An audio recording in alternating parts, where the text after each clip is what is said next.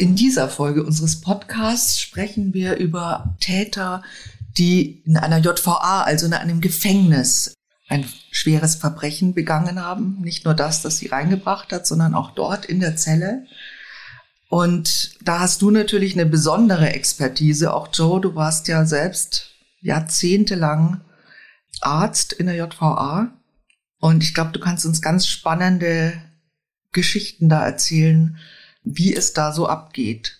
Hallo und herzlich willkommen zu unserem Podcast Im Kopf des Verbrechers. Wir das sind Sina, Sina Deutsch und Joe, Joe Bausch. Genau. Ja, Sina, du hast es gesagt. Äh, ähm, natürlich ähm, sollten solche Straftaten äh, in einem Knast nicht vorkommen. Es ist auch ein besonderer Fall, über den wir reden werden, äh, der uns in besonderer Weise entsetzt hat. Nicht nur die Öffentlichkeit entsetzt hat, sondern auch die Menschen, die im Knast Verantwortung tragen und im Knast antworten, hat das natürlich genauso entsetzt, weil wir das natürlich auch ähm, in diesem Ausmaß jedenfalls ja, uns nicht vorstellen konnten. Man hat immer irgendwie gemutmaßt, dass natürlich in den, in den 23 Stunden äh, am Wochenende, äh, wo bis auf die eine Freistunde am Tag äh, die Insassen in der Zelle eingeschlossen sind, äh, es keinen Sport gibt, keine Freizeit, nichts, dass in diesen Stunden am Wochenende in der Nacht, dass da halt ähm, wir etwas blind sind auf unserem Auge und auch mit dem Gehör nicht alles mitbekommen, was in diesen äh, Zellen passiert. Und wir wissen natürlich, dass wir im Gefängnis halt eben ähm, keine Chorknaben haben. Wir haben ja Menschen in diesem Gefängnis, die teils wegen erheblichster Straftaten auch gegen die körperliche Unversehrtheit äh, in Erscheinung getreten sind und deshalb dort inhaftiert werden. Also wenn man, wir haben nur eine Sorte Mäuse, wir haben äh, Verbrecher im Gefängnis und müssen die mit anderen Verbrechern zusammen, häufig zusammen in Gemeinschaftszellen unterbringen. Und äh, wir wissen, dass da auch äh, mal Diskussionen äh, auf äh, sehr rustikale Art und Weise geführt werden, also Auseinandersetzungen stattfinden. Das erleben wir ja auch tagsüber. Dass äh, Insassen in Streit geraten, dass sie sich bedrohen, dass sie ähm, sich körperlich attackieren auch und äh, dass es welche gibt, die unterdrückt werden und ähm, dass es auch welche gibt, die möglicherweise auch sexuell genötigt werden oder ähm, dass es welche gibt, die sogar halt eben Opfer von sexualisierter Gewalt werden. Das ist uns allen bekannt. Aber dieses besondere Ausmaß, was dieser Fall, über den wir reden, äh, erreicht hat, das hat auch wirklich unsere Vorstellungskraft nochmal mhm. strapaziert und unsere, die Grenzen der Vorstellung nochmal ein Stück weit verschoben. Ja, es ist, das Opfer ist Hermann H., ein äh, junger Mann, ähm, der von drei Zellengenossen zwei Tage lang im Prinzip gequält wird auf fürchterlichste Art und Weise und ähm, anschließend zum Selbstmord gezwungen wird. Der Fall äh, passiert in der JVA Siegburg äh, im Jahr 2006. Das ist ein Jugendknast, äh, tatsächlich einer der größten Europas. So rund äh, 750 Häftlinge sitzen ein. Und das ist natürlich auch, äh, glaube ich, ganz fürchterlich im Gefängnis, weil alles so so gleich ist, ne? Also so und langweilig auch ist, gerade dann am Wochenende, wenn man eben nicht arbeiten kann, keinen Sport machen kann und so. Und ähm, es leben in der Zelle 104 vier Personen. Der eine ist der 20-jährige Ralf A. Pascal I, 19 Jahre alt und äh, Danny K., gerade mal 17 Jahre alt. Pascal und Danny sind draußen als äh, brutale Gewalttäter bekannt. Also sie sind so, so Schläger, ähm, natürlich auch äh, Konsumenten von Drogen und Alkohol. Ähm, Ralf A. lebt von Einbrüchen und ähm, er ist ein sehr gewaltvoller Mensch. Also Kamerateam hat damals, also 2007, mit seiner Ex-Freundin äh, gesprochen, die auch erzählt hat, dass er, das, also fürchterlich, ähm, dass, dass er sie geschlagen hat und gewürgt hat und auf den Boden geschmissen hat. Sie haben äh, einen gemeinsamen Sohn und äh, sie sagt also, sie, auch wenn sie kein Paar mehr sind, sie hat jeden Tag Angst. Also sie hat Angst um sich und, und auch um ihren Sohn, dass ihnen auch das Gleiche passiert, weil man ihm alles zutrauen kann. In dieser Zelle ist dann noch ein weiterer Häftling, Hermann H., 20 Jahre alt. Das ist ein eher schüchterner junger Mann, ruhig, ein bisschen naiv, ähm, so jemand, der falschen Leuten vertraut und ähm, sich auch überreden lässt, äh, so einen Überfall auf einen Kiosk mitzumachen. Ein, ein, sehr dummer Überfall. Äh, die Beute sind drei Flaschen Schnaps und Zigaretten und da gab es auch eine Überwachungskamera, das heißt, die Aufnahmen sind da und äh, Hermann H. Ähm, soll als Strafe 80 Sozialstunden im Krankenhaus ableisten, aber nach drei Tagen taucht er einfach nicht mehr auf und äh, die Konsequenz ist ähm, sechs Monate Haft. Und das Problem ist eben dann, dass er ins Gefängnis kommt, so als kleiner Mitläufer und Dieb, dass er eben in eine Zelle kommt mit drei sehr skrupellosen Gewalttätern. Und ähm, man hat sich natürlich schon gefragt, wie kann das sein irgendwie, dass die Zelle, dass, in der Zelle so viele verschiedene Menschen oder so ein, so ein Opfertyp mit so Gewaltverbrechern äh, zusammengelegt wird. War das ein Versehen damals oder hat man da nicht aufgepasst oder? Naja, gut, das ist anders. Äh, wir reden hier von einer Einrichtung des Jugendstrafvollzuges. Bei den Jugendlichen ist man ohnehin konzeptionell eher der Meinung, dass man die ähm, eher in Gemeinschaftszellen äh, unterbringen soll, damit sozusagen die Guten von den äh, Schlechten noch etwas, äh, nee, die Schlechten von den Guten etwas lernen können. Also man setzt eher auf so gruppendynamische Prozesse. Das hat eher auch irgendwie so eine, äh, ähm, eine Tradition. Es hat auch eher eine Tradition im äh, ähm, also die gemeinschaftliche Unterbringung von jugendlichen Straftätern hat eher auch äh, so den Aspekt, äh, dass man, äh, wenn die vulnerabel sind, wenn sie traurig sind, dass da halt eben einer auf den anderen aufpasst. Weil es sind ja noch Menschen in einer, sage ich mal, in der Regel ähm, in einem schwierigen Alter. Deshalb werden sie nach dem Jugendstrafrecht ja auch vergleichsweise günstiger, kommen sie weg als Erwachsene, weil man sagt, naja, okay, die sind halt alle ja, komisch in dieser Phase, aber halt eben manchmal auch traurig. Und dann ist es besser, man packt sie auf eine Gemeinschaftszelle, weil da äh, können sich unterhalten und rauchen und machen und tun und sind nicht allein. So, das ist eine der Überlegungen, warum es auf einer, warum man jemanden auf eine Gemeinschaftszelle packt. Auf der anderen Seite ist es natürlich auch immer ein Problem des Belegungsdruckes in einer, in einem Gefängnis. Also wie viele Einzelzellen gibt es, wie viele gemeinschaftliche Zellen gibt es?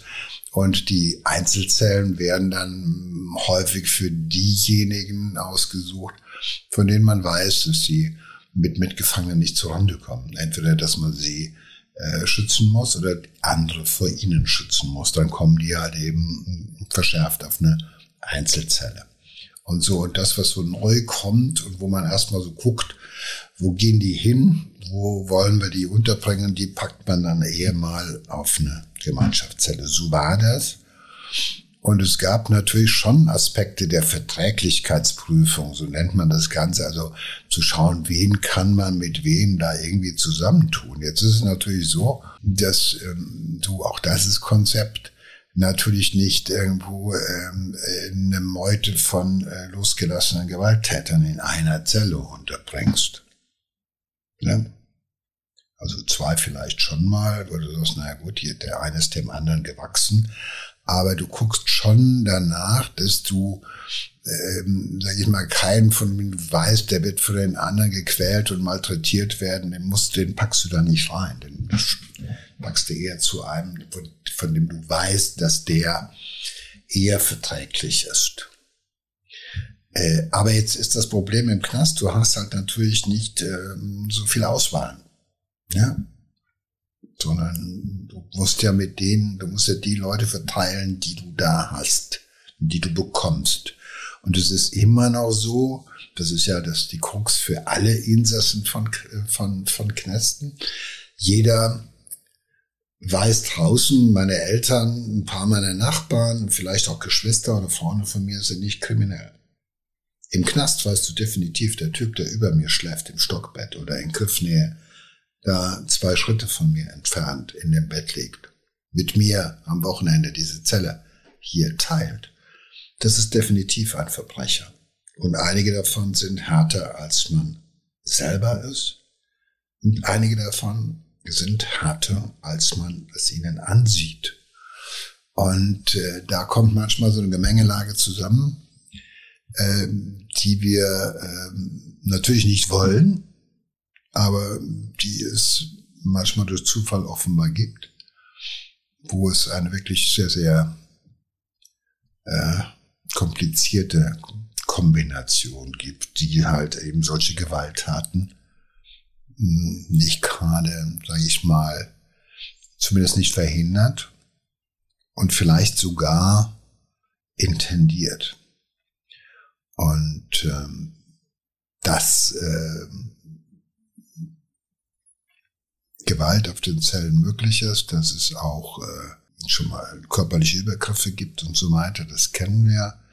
Ähm, meistens hört man davon. Im Jugendknast mhm. ist auch das häufiger als im Erwachsenenstrafvollzug, muss man auch klar sagen.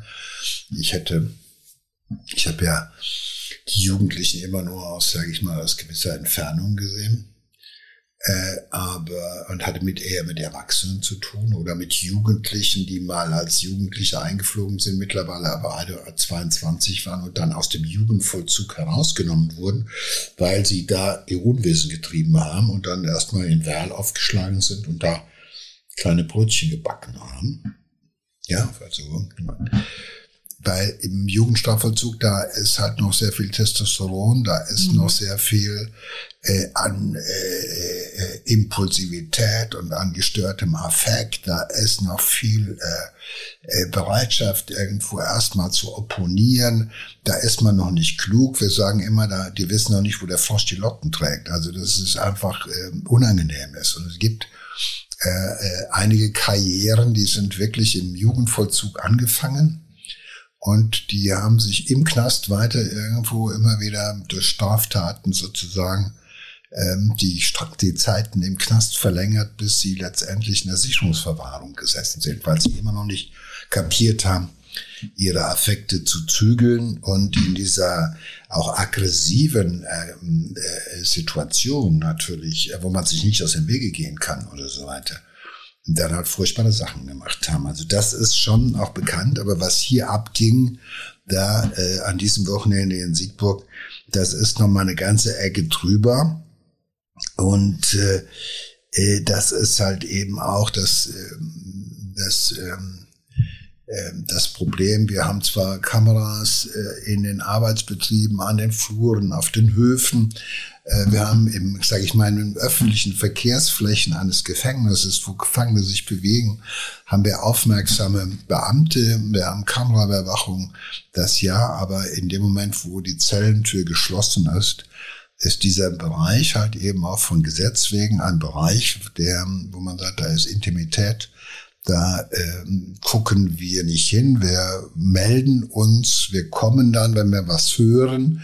Oder wenn einer die Notruf-Taste drückt, dann kommen wir natürlich. Oder wenn nebenan, in der Zelle nebenan, oben drüber, unten runter jemand etwas sieht. Oder wenn ein Wachposten, der auf dem Turm sitzt und von außen ja auf die Zellen guckt und deshalb ist an den Gefängnissen unter jedem, unter jedem Zellenfenster eine Zahl, damit ein Beamter von außen, wenn er Geräusche hört oder irgendwie einer durch das Fenster ruft um Hilfe, dass er sofort sagt, hier guck mal da, äh, auf D1 Zelle 24, da geht mal rein.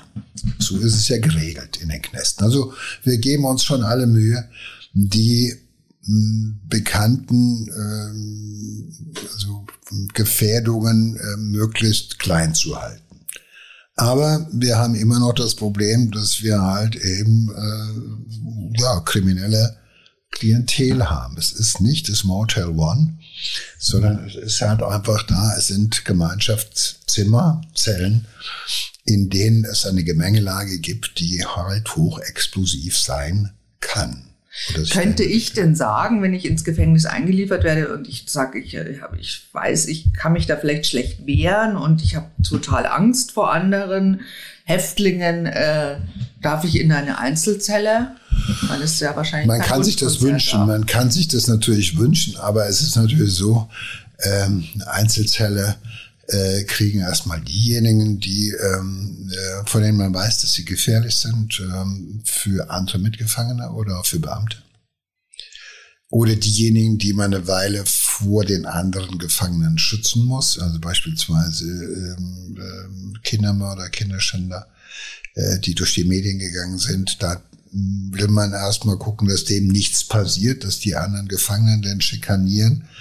Ähm, und halt natürlich die besonders gefährlichen, von denen man weiß, dass sie versuchen zu fliehen, Beamte als Geisel zu nehmen und so weiter, die lässt man auch lieber allein auf der Zelle, weil die Zelle wird so oft kontrolliert und der wird so oft kontrolliert und der darf auch nicht arbeiten und so weiter. Der bleibt dann halt auf einem Haftraum. Und dann äh, werden halt, sag ich mal, diejenigen, wo man so sagt, naja, komm, äh, die passen schon irgendwie zusammen äh, äh, wie auch in diesem Fall, wo du sagst, naja gut, du hast ja schon zwei oder drei, hm, die sind schon bekannt für Gewalt, aber die können sich auch wehren. Die hauen sich ja nicht, die hauen sich ja hier nicht auf die Fresse. Also, dass du sagst, ein, einer mit dem Körperverletzungsdelikt legst du natürlich nicht mit einem harmlosen Dieb zusammen. Weil du sagst, hey, das kannst du dem nicht antun. Ja? Du wirst einen äh, Serienmörder nicht äh, mit einem äh, normalen Junkie, der also wegen BTM vergehen und ansonsten ein, ein geborenes Opfer ist, sozusagen zusammenlegen. Äh, also man prüft immer, wen kann man mit wem denn zusammentun, weil du hast natürlich nicht so viele Zellen in so einem Knast, wie du manchmal bräuchtest an Einzelzellen, mhm. um jedem Wunsch gerecht zu werden. Und äh, ähm, natürlich ist es ähm, in so einem Knast wie Siegburg, das, die haben immer gut zu tun gehabt, äh, es ist häufig so, dass du halt die Gemeinschaftszellen dann auch entsprechend belegen musst, aber so nach der Devise, ja gut, eine Zweierbelegung mit einem starken und einem schwachen ist schwierig. In der Zweierbelegung mit zwei starken, da kann es auch rumsen, dann nimmst du noch einen dritten dazu, der sich aber zu wehren weiß und der vielleicht die Notruftaste drückt. Wenn dann noch Nummer vier dazu kommt, dann denkst du, es sind eigentlich so viele, dass auch Öffentlichkeit da ist. Das scheint ja so zu sein. Zunächst mal besticht der Gedanke ja, ähm, wenn man Kriminelle zusammenlässt, dann guck einfach, dass du auch ein, zwei vernünftigere zu denen dazu tust, wenn du das schon machen musst. Das ist eine ganz einfache Überlegung. Und da sind natürlich Beamte irgendwo mit beschäftigt, die sich auch lange auskennen und die natürlich mal gucken, weshalb kommt denn der, was, äh, weshalb sitzt der hier ein, äh, kenne ich den schon, weiß man was von dem und irgendwie gibt's dann noch den, der noch dazu kommt, wo man sagt, naja gut, der ist zwar harmlos, aber äh, dem tun die ja nichts. Also das wird nichts passieren.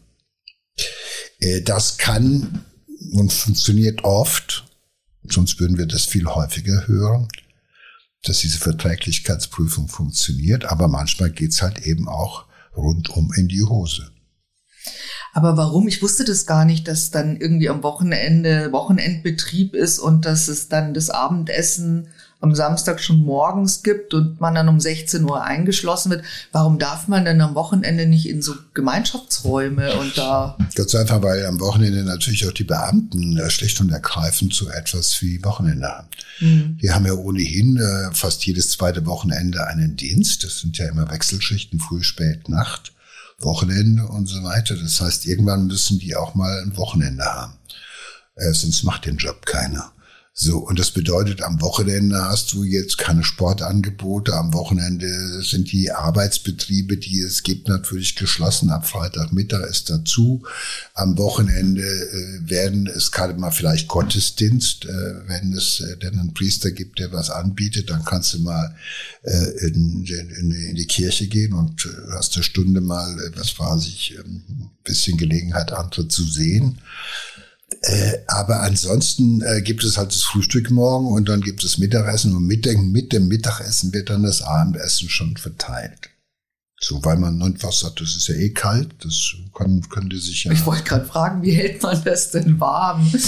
Nein, das Aber warme Essen gibt's Mittag und das Abendessen, Abendessen gibt's gleich dazu, Deutsch, weil das ist Brot Graubrot. und Fisch, Graubrot mhm. und Butter und Hering mhm. und Wurst oder sowas ordentlich verpackt. So, das kann man dann schon auch, äh, ob man jetzt um 16 Uhr, 18 Uhr oder um 20 Uhr das zu sich nimmt, ist dann wurscht. Aber das ist dann so wird's gemacht. Mhm. So. Und äh, das heißt, das ist der, das ist der einfache Grund. Und äh, am Montag geht's dann morgens wieder los mit Öffnung von Arbeitsbetrieben und dann kommen noch wieder Psychologen, die Gespräche führen, Sozialarbeiter, die Gruppen anbieten. Äh, dann ist wieder normaler Betrieb. Aber man muss sagen, von Freitagmittag an ist eigentlich in den meisten Gefängnissen irgendwann mal, sage ich mal, Freitagabend äh, dann ähm, es äh, läuft nur noch die Nase, wie wir sagen. Also nicht, was passiert nicht mehr viel. Und äh, schlimm wird's dann, wenn es so lachen, lange Wochenenden gibt, also Feiertage mit Brückentag plus Wochenende. Also das ist dann eine ganz lange Zeit natürlich, gibt's aber auch, in der halt dann eben äh, äh, wenig passiert. Und wir haben ja gerade jetzt in der Corona-Zeit erlebt, dass dann halt teilweise auch Aktivitäten im Gefängnis äh, auch äh, nicht stattgefunden haben, wie gemeinsamer Sport, äh, Gruppengeschichten mhm. äh, und und und. Das hat äh, vielen richtig äh, zu schaffen gemacht, weil das dich noch mehr auf dich selber zurückwirft und noch mehr halt einfach ähm, du noch mehr Zeit irgendwie auf engerem Raume mit schwierigen Leuten verbringst. Ich meine, man muss eines sagen, die Hölle im Gefängnis für die meisten Insassen, das sind ja nicht die Mauern, die Zelle, wir, die Beamten oder sonst jemand, die eigentliche Hölle im Gefängnis, das sind die Mitgefangenen. Aha. Das Wissen darum, dass du permanent mit Leuten auf engstem Raum zubringst, die halt auch Verbrecher sind die eine kurze Lunte haben, die auch nichts zu verlieren haben oder einfach, auf, denen es scheißegal ist, was los ist, die einfach nur, weißt du, Menschen, stell dir vor, du verbringst irgendwo äh, ähm, in so einem kleinen Zugabteil mal eine ganz lange Nacht und du kennst die Leute nur bedingt, du weißt aber alle, die mit dir da drinnen sind, sind aggressiv, sind Verbrecher, schlagen gerne zu, genießen es auch, jemanden zu schlagen und so weiter und so fort. Und äh, äh, haben auch unter Beweis gestellt, wiederholt, dass sie nicht zögern, irgendwo hinzulangen. Und dass ihnen körperliche Unversehrtheit nicht so ein wichtiges An Anliegen ist. Das weißt du. Und mit denen verbringst du jetzt diese Zeit. So, und das Licht ist an, es wird gegessen, es wird geraucht. Es wird sich unterhalten, es wird alleine schon entschieden, was läuft in dem Fernseher. Oder jeder hat einen und du hast den an, also mal leise. Jeder hat unterschiedliche Vorstellungen von Hygiene. Jeder hat unterschiedliche Vorstellungen von Lautstärke. Der eine will seine Ruhe, der nächste will reden. Der eine hat was zu rauchen, der andere hat keine Kohle mehr, um noch eine Zigarette irgendwo sich zu drehen, sondern muss vielleicht eine erbetteln. Ja, also. Äh, da geht man sich schon mal gerne auf den Sack. Uh, Im wahrsten Sinne des Wortes. Das ist ja, deshalb sage ich ja, das ist die eigentliche ja. Hölle im Gefängnis. Und ich weiß, warum. Ich kann mich gut daran erinnern, dass immer wieder bei mir Patienten in die Sprechstunde kamen und haben gesagt, Doc, bitte, ich brauche eine Einzelzelle. Ich halte es nicht mehr aus. Ja. Und das waren erwachsene Männer, mhm. die gesagt haben, ich kann, ich will das nicht mehr. Ich will das Geschwätz nicht mehr hören. Verstehst du? Das, äh, der eine redet die Schussgeil. Du hast gerade es geschafft, irgendwo dich vom, von den Drogen wegzukriegen und der nächste sitzt da die ganze Zeit, oh, boah, boah, wenn ich jetzt hätte oder sonst was, das macht dich doch irre. Das willst du nicht. Und das ist im Endeffekt die riesige Belastung. Mhm. Diese, dieses äh, eingesperrt sein. Äh, du weißt, die Tür geht erst auf morgen früh um kurz nach sechs, wenn die hier mhm. die äh, die die äh, äh, wie heißt es die Lebendkontrolle machen. So heißt das ja im Knast. Morgens die erste Kontrolle, wenn das wenn der, die Tür wieder aufgeht, machen die Beamten, um eine Lebendkontrolle zu machen. Das heißt, die gucken so morgen, morgen Tür wieder zu. Das ist das Erste, was die machen, weil es nichts Ungewöhnliches, also weil es Zeiten gibt, wo man sagt, da machst du morgens die Tür auf, da hängt einer und hat sich umgebracht, du hast es nicht mitgekriegt, das ist scheiße. Oder du, du machst die Tür auf und da liegt einer irgendwo und sagt, ich bin heute Nacht mehrfach aus dem Bett gefallen. Oder da liegt einer und ist tot und die anderen schlafen und dann ist das los, keine Ahnung was auch immer passiert. Das sind für viele Beamte auch, sage ich mal, die spannendsten Momente an der Arbeit, morgens als erstes die Lebendkontrolle zu machen, wenn als erstes die Tür morgens wieder geöffnet, kontrolliert und wieder geschlossen wird. Also weil alle natürlich wissen, dieses wahnsinnige Zeitfenster in der Nacht davor, äh, in den 23 Stunden und so weiter, äh, ist schon heftig, weil Deshalb 23 Stunden, weil jedem Insassen steht an jedem Tag die Freistunde zur Verfügung. Er kann also eine Stunde am Tag, das ist gesetzlich geregelt, kann er raus. Aber er muss nicht raus. Und wenn dir angeboten werden, morgens um äh, äh, acht hast du deine Freistunde und du hast irgendwo bis spät Fernsehen geguckt, dann sagt der ein oder andere am nächsten Mal, oh, jetzt habe ich keinen Bock, dann geht er gar nicht vor die Tür. Oh, was kann man da machen? Da geht man raus und, und spaziert da geht man raus, geht im, im, Gefängnishof durch die frische Luft und erhält sich ein bisschen mit den Leuten, äh, sieht mal den Himmel, mhm. und nicht nur die Zellendecke oder sonst was und vielleicht geht man ein paar Schritte und ist ein bisschen anders drauf. Aber äh, äh, tauscht sich aus, besorgt sich irgendwie äh, mal Zigaretten oder sonst was, mhm. macht kleine Geschäfte. Aber das ist ein großer Unterschied, weil ähm, so eine Zelle ist nicht sehr groß. Eine Einzelzelle hat auch nur sieben Quadratmeter. Äh, so eine Gemeinschaftszelle für vier Leute, rechnen wir damit, das werden höchstens 17, 17 18 Quadratmeter sein. Mhm. Das heißt, da stehen Stockbetten drin, also übereinander mhm. Betten. Mhm.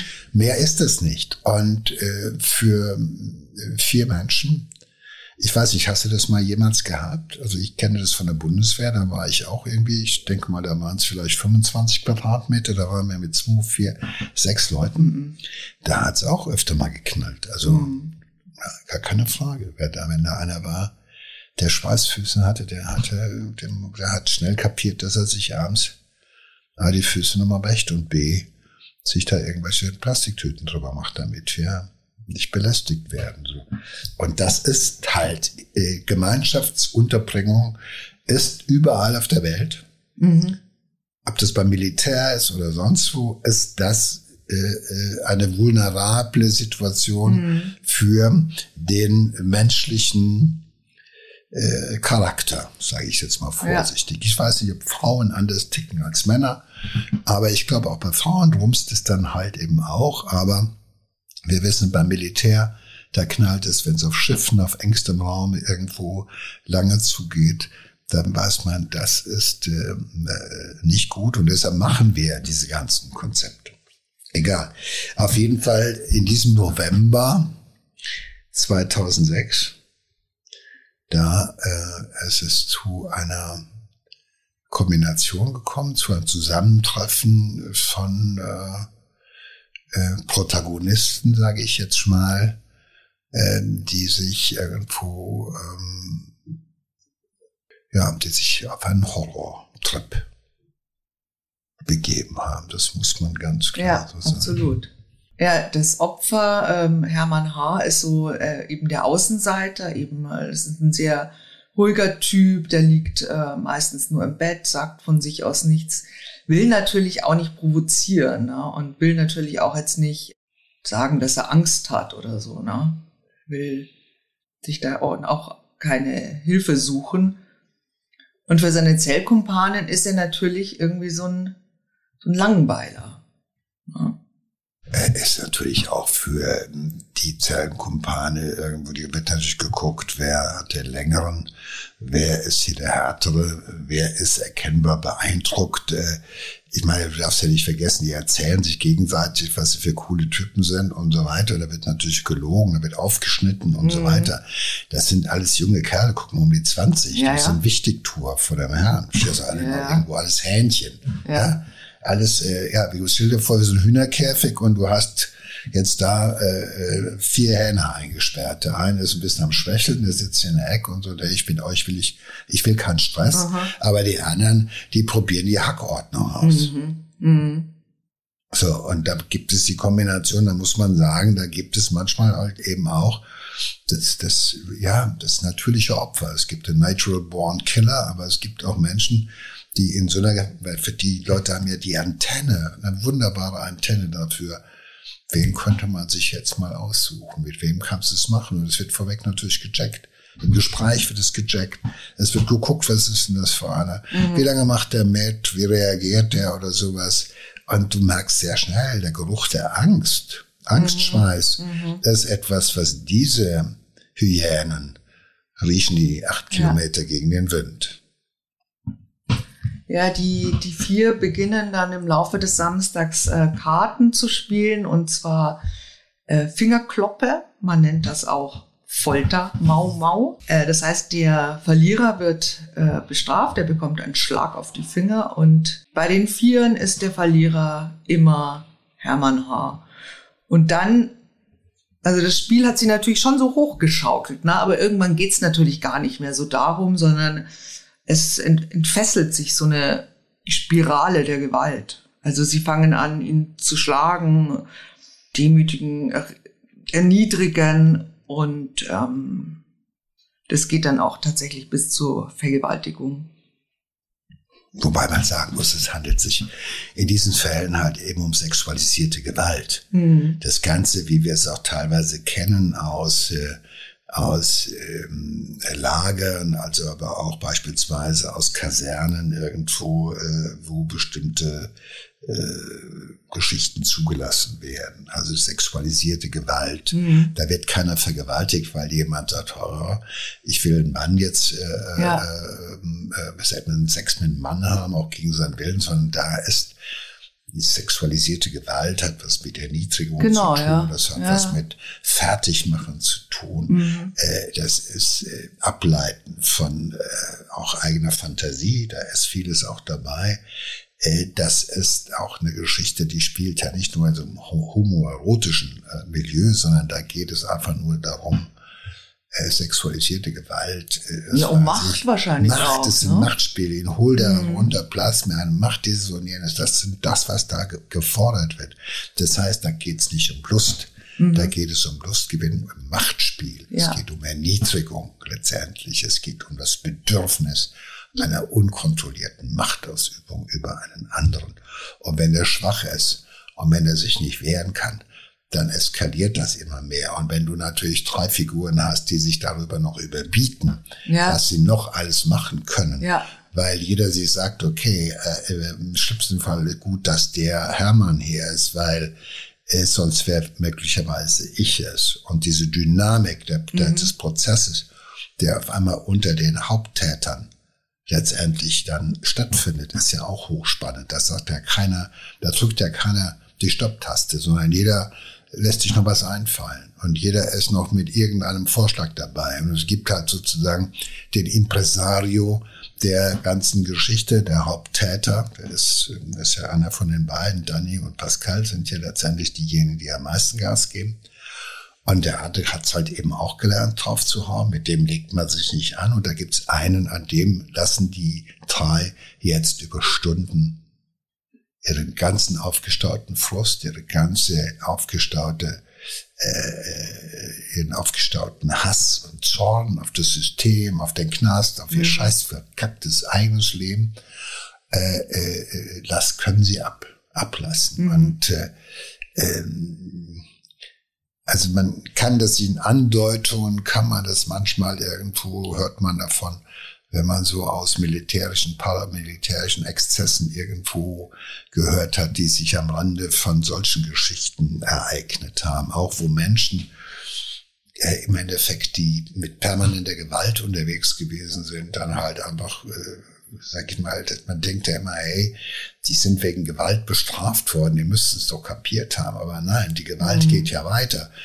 Man muss sich eines immer klar machen der, der, der, der Gewalttäter bleibt im Knast auch ein Gewalttäter. Der Sadist ein Sadist und mhm. der Pädophile Pädophil und der narzisstisch Gekränkte ein Narzisst. Das mhm. Einzige ist, wir wissen darum und wir versuchen ihn natürlich von dem, was er gerne machen würde, permanent abzuhalten. Aber es gibt Momente, da können wir das nicht, weil wir es nicht immer kontrollieren können, weil das halt mhm. einfach die Rückzugsbasis sein soll. Und es gibt immer wieder äh, äh, Geschichten. Ich selber weiß davon, dass, äh, dass einer irgendwie ähm, äh, einfach über Wochen wurde dem gesagt, pass mal auf, ich will dich hier nicht sehen. Das ist natürlich schwierig in der Zwei-Mann-Hütte, die gerade mal irgendwie zehn Quadratmeter groß ist, wenn einer sagt, pass mal auf, weil immer du es auch anstellst, wenn ich hier drin bin, will ich dich nicht sehen. Und dann hatte der so einen Platz zwischen Schrank und Wand. Da hat er sich dann sozusagen hinge, klemmt und hat da auch nachts im Halbstehen hocken geschlafen, weil der andere gesagt hat, der war so groß wie eine Litfaßsäule, brutal. Der hat gesagt, pass mal auf, sobald ich dich sehe, hau ich dich, du wirst von mir schikaniert. Dann mach ich dich platt. Ich will alleine sein. Verpiss dich. Das ist, überleg dir das mal. So, und der hat natürlich geschwiegen. Der hat äh, nicht am nächsten Tag gesagt, der quält mich nachts oder sonst was, sondern der sagte, okay, wenn ich dich es gibt, wenn wer hier singt, wer hier ein Zinker ist, wer irgendwo die Beamten informiert, der hat's auch nicht schön. Das ist ja auch so diese Nummer. Erträgst du das? Hältst du das aus?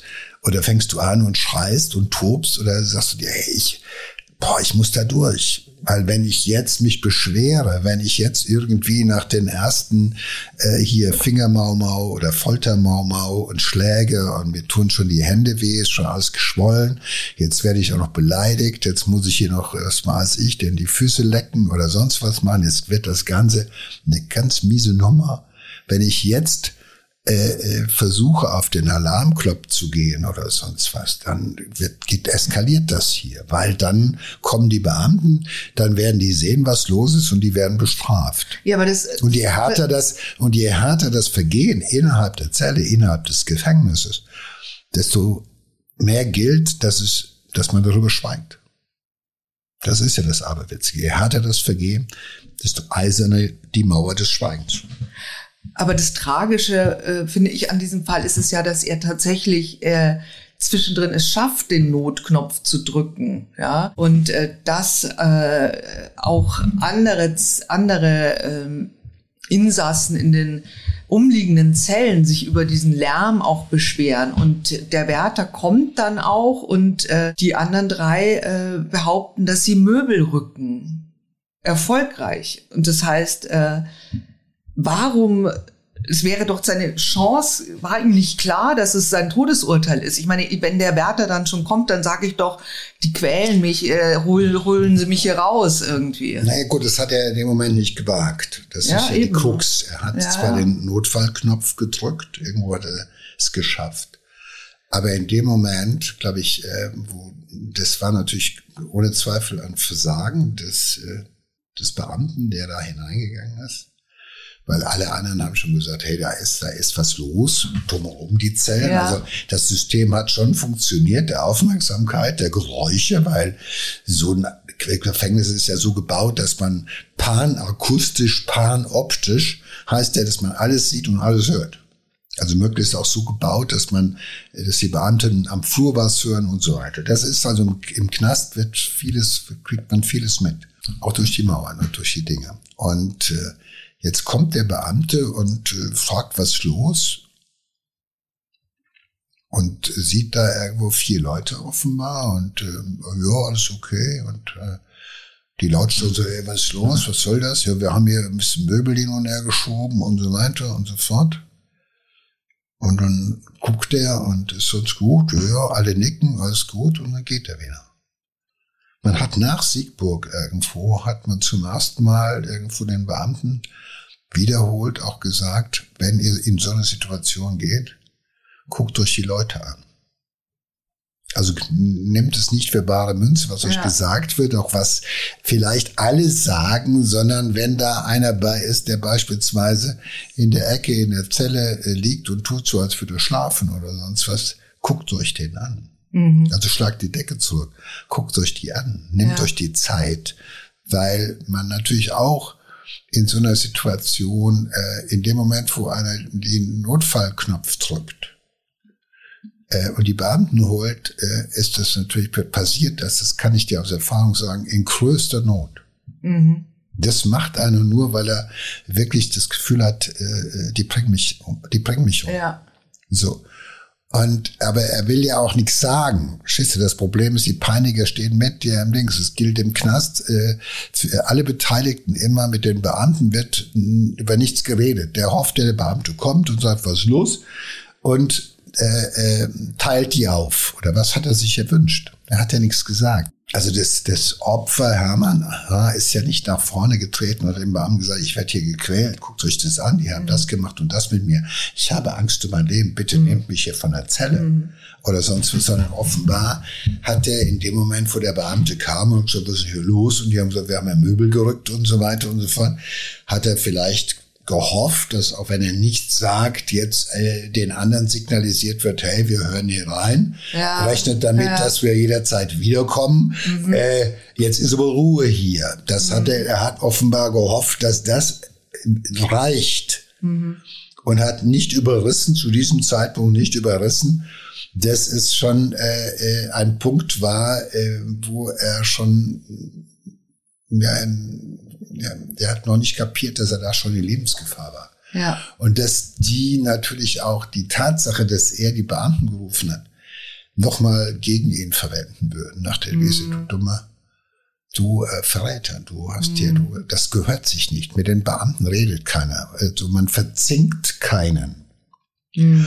Äh, das ist, das wird, ich meine, es ist völliger Schwachsinn, aber so wird's denen immer auch nur beigebogen und selbst die Schwächsten versuchen, sich dran zu halten. Und äh, wie gesagt, offenbar ist es so gewesen, äh, natürlich, der Beamte ist ja nicht dazugekommen, wo er gesehen hat, dass da gerade einer vergewaltigt worden ist sondern es war ja offenbar so, dass zwar Licht in der Zelle war, alle irgendwie aufgeräumt, der Dinge waren und haben gesagt, so, jetzt ist es bei Jugendlichen, wenn du in die Hütte kommst und die machen Übungen und sagen, wir haben Sport gemacht hier am Bett, wir haben Liegestütz gemacht, wir haben hier ein bisschen gerangelt, dann willst du das ja gerne glauben. Ja, aber das ist ja normal, gut. Und wenn keiner sich meldet, dann geht die Tür wieder zu. Danke. Mhm. Jetzt haltet die Füße still. Ja. Und da geht der Beamte wieder. Ja, und ähm, das war natürlich ein Fehler. Er ist den dreien jetzt äh, komplett ausgeliefert und die denken sich jetzt was Neues aus. Also sie schreiben eine Pro- und Kontraliste, ähm, was für den Tod ihres Opfers spricht und was dagegen. Sie entscheiden, dass das für den Tod überwiegt und dass er sterben muss. Sie wollen, dass es aussieht wie ein Selbstmord. Sie knüpfen einen Strick. Er muss sich quasi selbst erhängen. Es klappt aber irgendwie nicht so wie geplant. Also er muss ganze sechs Mal auf den Eimer steigen und ähm, erst der letzte Versuch gelingt und Hermann H. ist tot. Hermann H. ist in einen Raubtierkäfig geraten, so würde man das am besten ausdrücken. Und die Raubtiere, die Raubtiere spielen mit ihm wie die Katze mit der Maus. So muss man es sehen. Und das über Stunden lang, indem sie diesen Mann foltern. Und als der schon körperlich und psychisch äh, in einer so perfiden Art und Weise gequält wurde, da spielen sie noch das Spiel, das muss man sich überlegen, so die, eine Art Inquisition. Was spricht für seinen Tod und was spricht dafür, ihn leben zu lassen? Also Menschen, ja, schwingen sich auf zu Herrschern und Entscheidern über Le zu Richtern über Leben und Tod. Verbrecher werden zu spielen Richter und sagen so, du hast jetzt das gemacht, was spricht dafür? Was sollen wir dich leben lassen Oder soll man dich nicht leben lassen? Und klar ist denen auch, da sind sie alle, alle lange genug erfahren, sind ja alles Typen, die schon auch kriminell waren, die eine gute Fantasie haben, die schon sehr abgefeimt sind. Kommen sie auf die Idee zu sagen, okay, natürlich hängen wir nicht auf, sondern der hängt sich natürlich selber auf. Klar, weil da bringen wir ihn schon zu, dass er sich aufhängt. Und der ist ja fix und fertig, der ist ja durch mit allem. Überleg mal, am Anfang mag der vielleicht noch denken, dass er das überlebt, weil das ein Spiel ist. Mhm. Aber wenn ich dir sage, ich habe einige Male irgendwie junge Männer äh, in der Ambulanz des Krankenhauses verarztet, die mir dann erzählt haben, dass sie nachts quasi vor einem Tribunal gestanden haben. Und es wurde dieses Tribunal sozusagen dann über ihr Wohl und Wehe entschieden und die wurden dann irgendwie entweder verprügelt oder sonst wie gequält mhm. oder sonst was. Also oft, offenbar etwas, was im, im gerade im Jugendvollzug, also wo da jugendliche Straftäter sind, noch viel häufiger ist als bei den Erwachsenen, bei denen man es eher vermuten würde. Und das sagt ja aber, wie gesagt, keiner sagt ja Stopp. Und äh, es ist ja auch offenbar so, dass jeder das toleriert. Jedem, äh, jeder, der da mitmacht, weiß, äh, ich bin Mittäter, aber irgendwo haben sie auch alle die Idee, wenn der sich ja jetzt selber aufhängt. Dann kommen morgens, morgen die Beamten in die Zelle und dann hängt er da und dann sagen wir, ja, pff, keine Ahnung. Der hat sich wohl umgebracht, ja. weil der Suizid, der Selbstmord, ist im Gefängnis die häufigste Todesursache. Und äh, gerade innerhalb der Untersuchungshaft die häufigere und die häufigste aus. Das ist ja mit einer der Gründe, warum man Menschen in Gemeinschaftszellen unterbringt, weil das soll ja den Selbstmord, den einsamen Selbstmord in der Zelle möglichst verhindern, nach der Überlegung, einer von den anderen wird schon rechtzeitig auf die Taste, Notruftaste gehen und sagt, halt, der versucht sich das Leben zu nehmen. Aber die Idee dahinter, dass drei es schaffen könnten, einen dahin zu bringen, sich selber aufzuhängen am Ende eines langen Foltergeschehens, das äh, war nicht bedacht. Das war auch nicht im Sinne des Erfinders. Aber die sind natürlich hafterfahren. Das darf man nicht vergessen. Das sind auch Menschen, die man mit, äh, mit äh, so einer Gefängniszelle nicht beeindrucken kann. Wir denken immer, wenn einer da drin sitzt, dann spürt er überall sozusagen die Macht des Staates, dann spürt er überall das wachsame Auge des Staates, dann weiß er, ab jetzt bin ich auf dem Bildschirm und muss äh, die Füße stillhalten und darf keinen Fehler machen. Das ist unsere Vorstellung davon. Aber diese Typen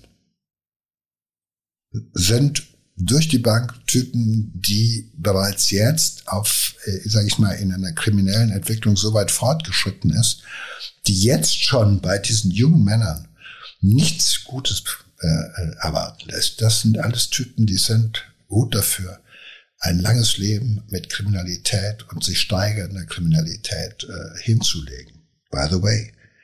So. Ja, also ähm, genauso wie du gesagt hast, äh, kommt es dann auch am nächsten Morgen, schlagen sie Alarm und sagen, hier der Zellengenosse hat sich erhängt und ähm, es ist tatsächlich so, dass für die Wärter und den herbeigerufenen Notarzt sind diese ganzen Hämatome, die er natürlich auch hat von diesen stundenlangen Schlägen, sehr schwer von den Leichenflecken zu unterscheiden. Und erst äh, der zuständige Staatsanwalt äh, schöpft dann Verdacht und ordnet eine Obduktion an.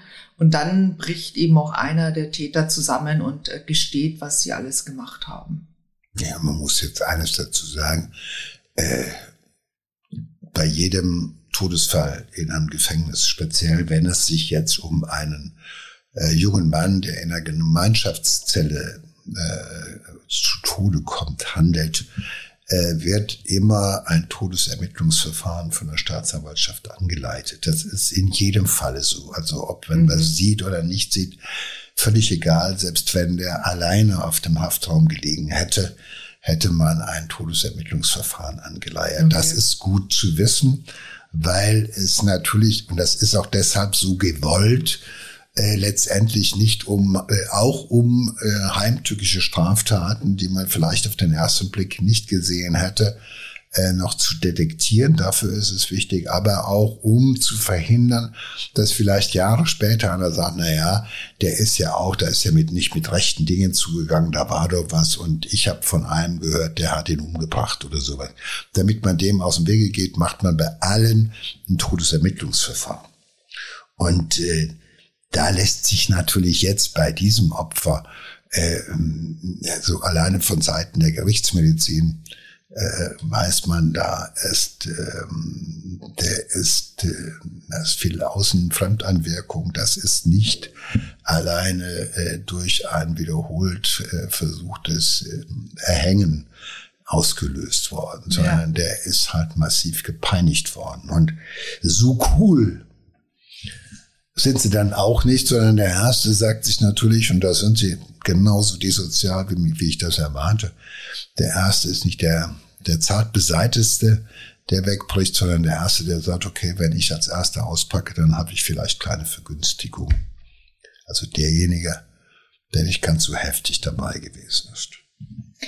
Ja, ähm, Sie stehen dann vor Gericht. Der 17-jährige Danny K. wird zu zehn Jahren Jugendstrafe verurteilt. Das ist die höchstmögliche Jugendstrafe, meiner Meinung nach, die man verhängen kann. Nein, es gibt bis 15 Jahre hoch. Okay, aber er bekommt zehn Jahre. Pascal I wird zu 15 Jahren verurteilt, Ralf A zu 14 Jahren. Pascal und Ralf lächeln bei der Verkündung ihres Strafmaßes. Sie sind zufrieden.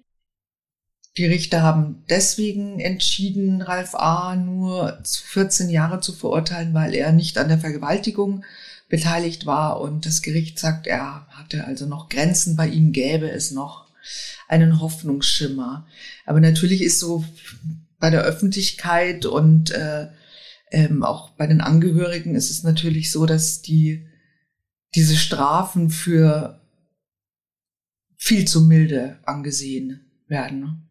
Naja gut, ähm, wenn man äh, sein Kind verliert äh, in diesem Alter auf diese Art und Weise, äh, ist man, glaube ich, mit keiner Strafe zufrieden, ähm, davon abgesehen. Und sie sind nicht nach dem Jugendstrafrecht verurteilt worden, sondern letztendlich gab es, glaube ich, gutachterliche Feststellungen und dann hat man entschieden, zumindest die Haupttäter, die 20 Jahre waren oder 19, die nach dem Erwachsenenstrafrecht zu verurteilen. Und ähm, ähm, das war auch eine ganz wichtige Entscheidung, muss man sagen, weil mm, das hat ähm, ja auch weitreichende Bedeutung im Hinblick auf äh, ähm, die Zeit der Haft, ob du jetzt äh, nach 15 Jahren oder sowas definitiv entlassen wirst oder ob du lebenslang möglicherweise sitzen bleiben darfst wenn du weiter zeigst, dass du auch, äh, sage ich mal, mit Mitteln des Strafvollzuges nicht zu beeindrucken bist.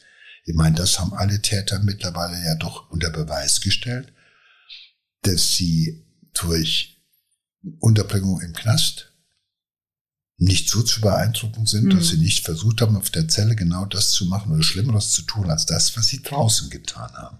Ja.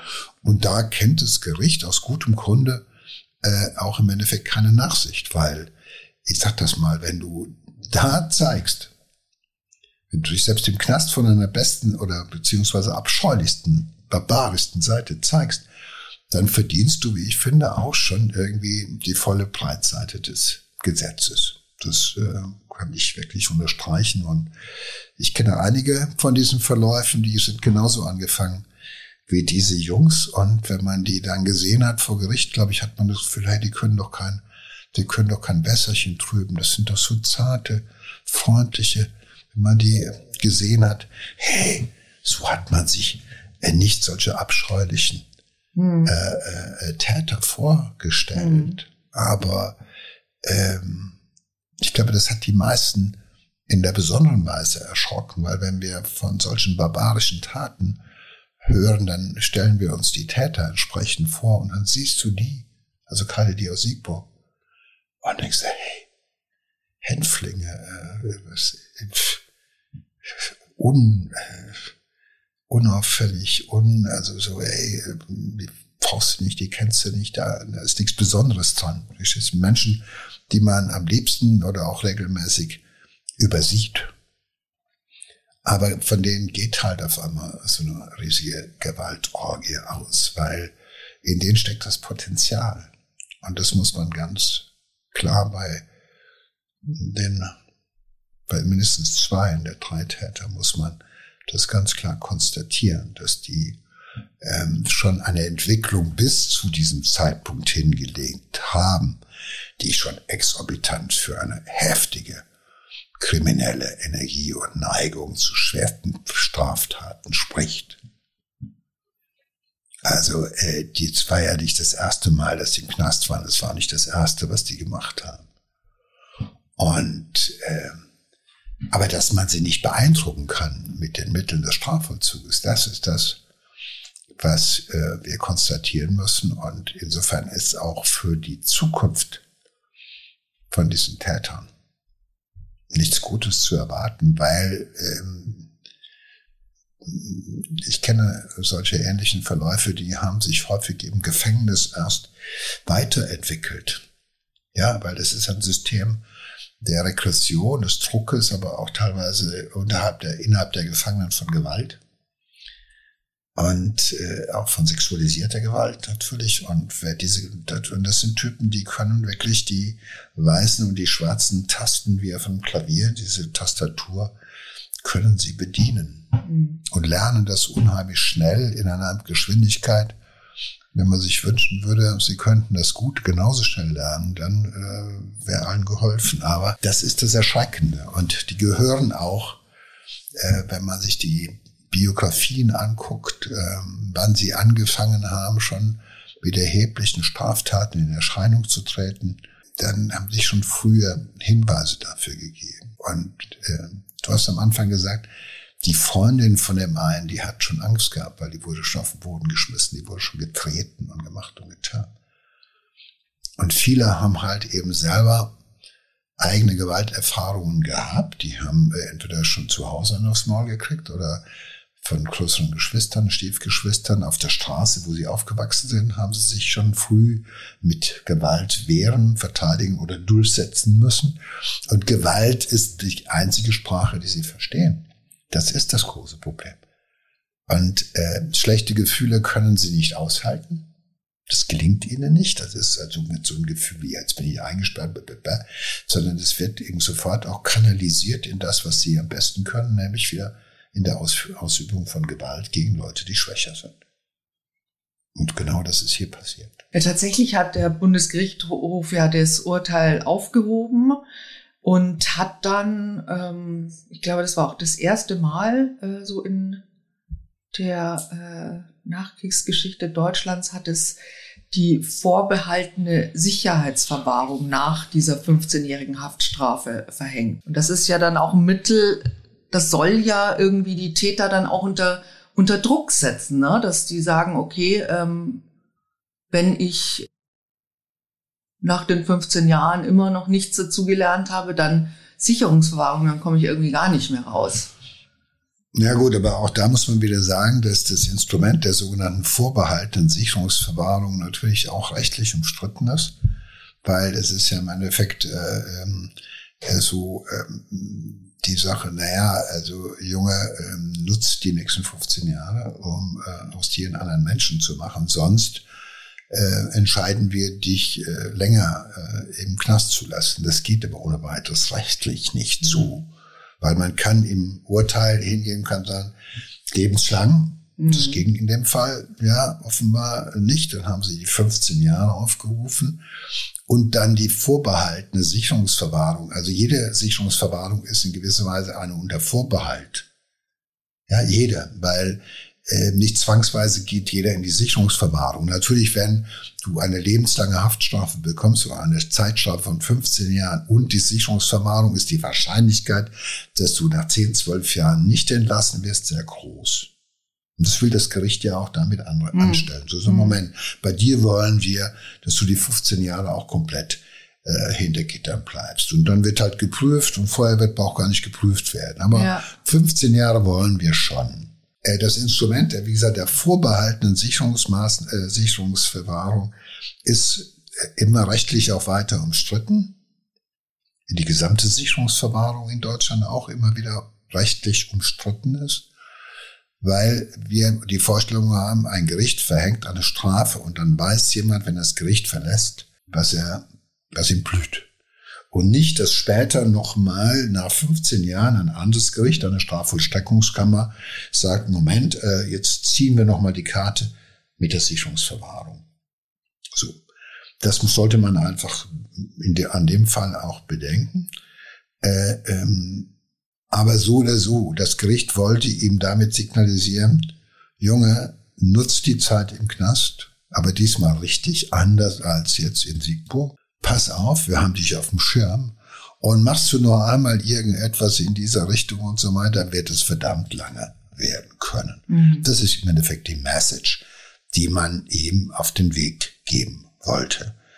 Und äh, die haben ja noch bei der Urteilsverkündung waren die ja noch höher, die haben da gescherzt und gelacht und waren entspannt.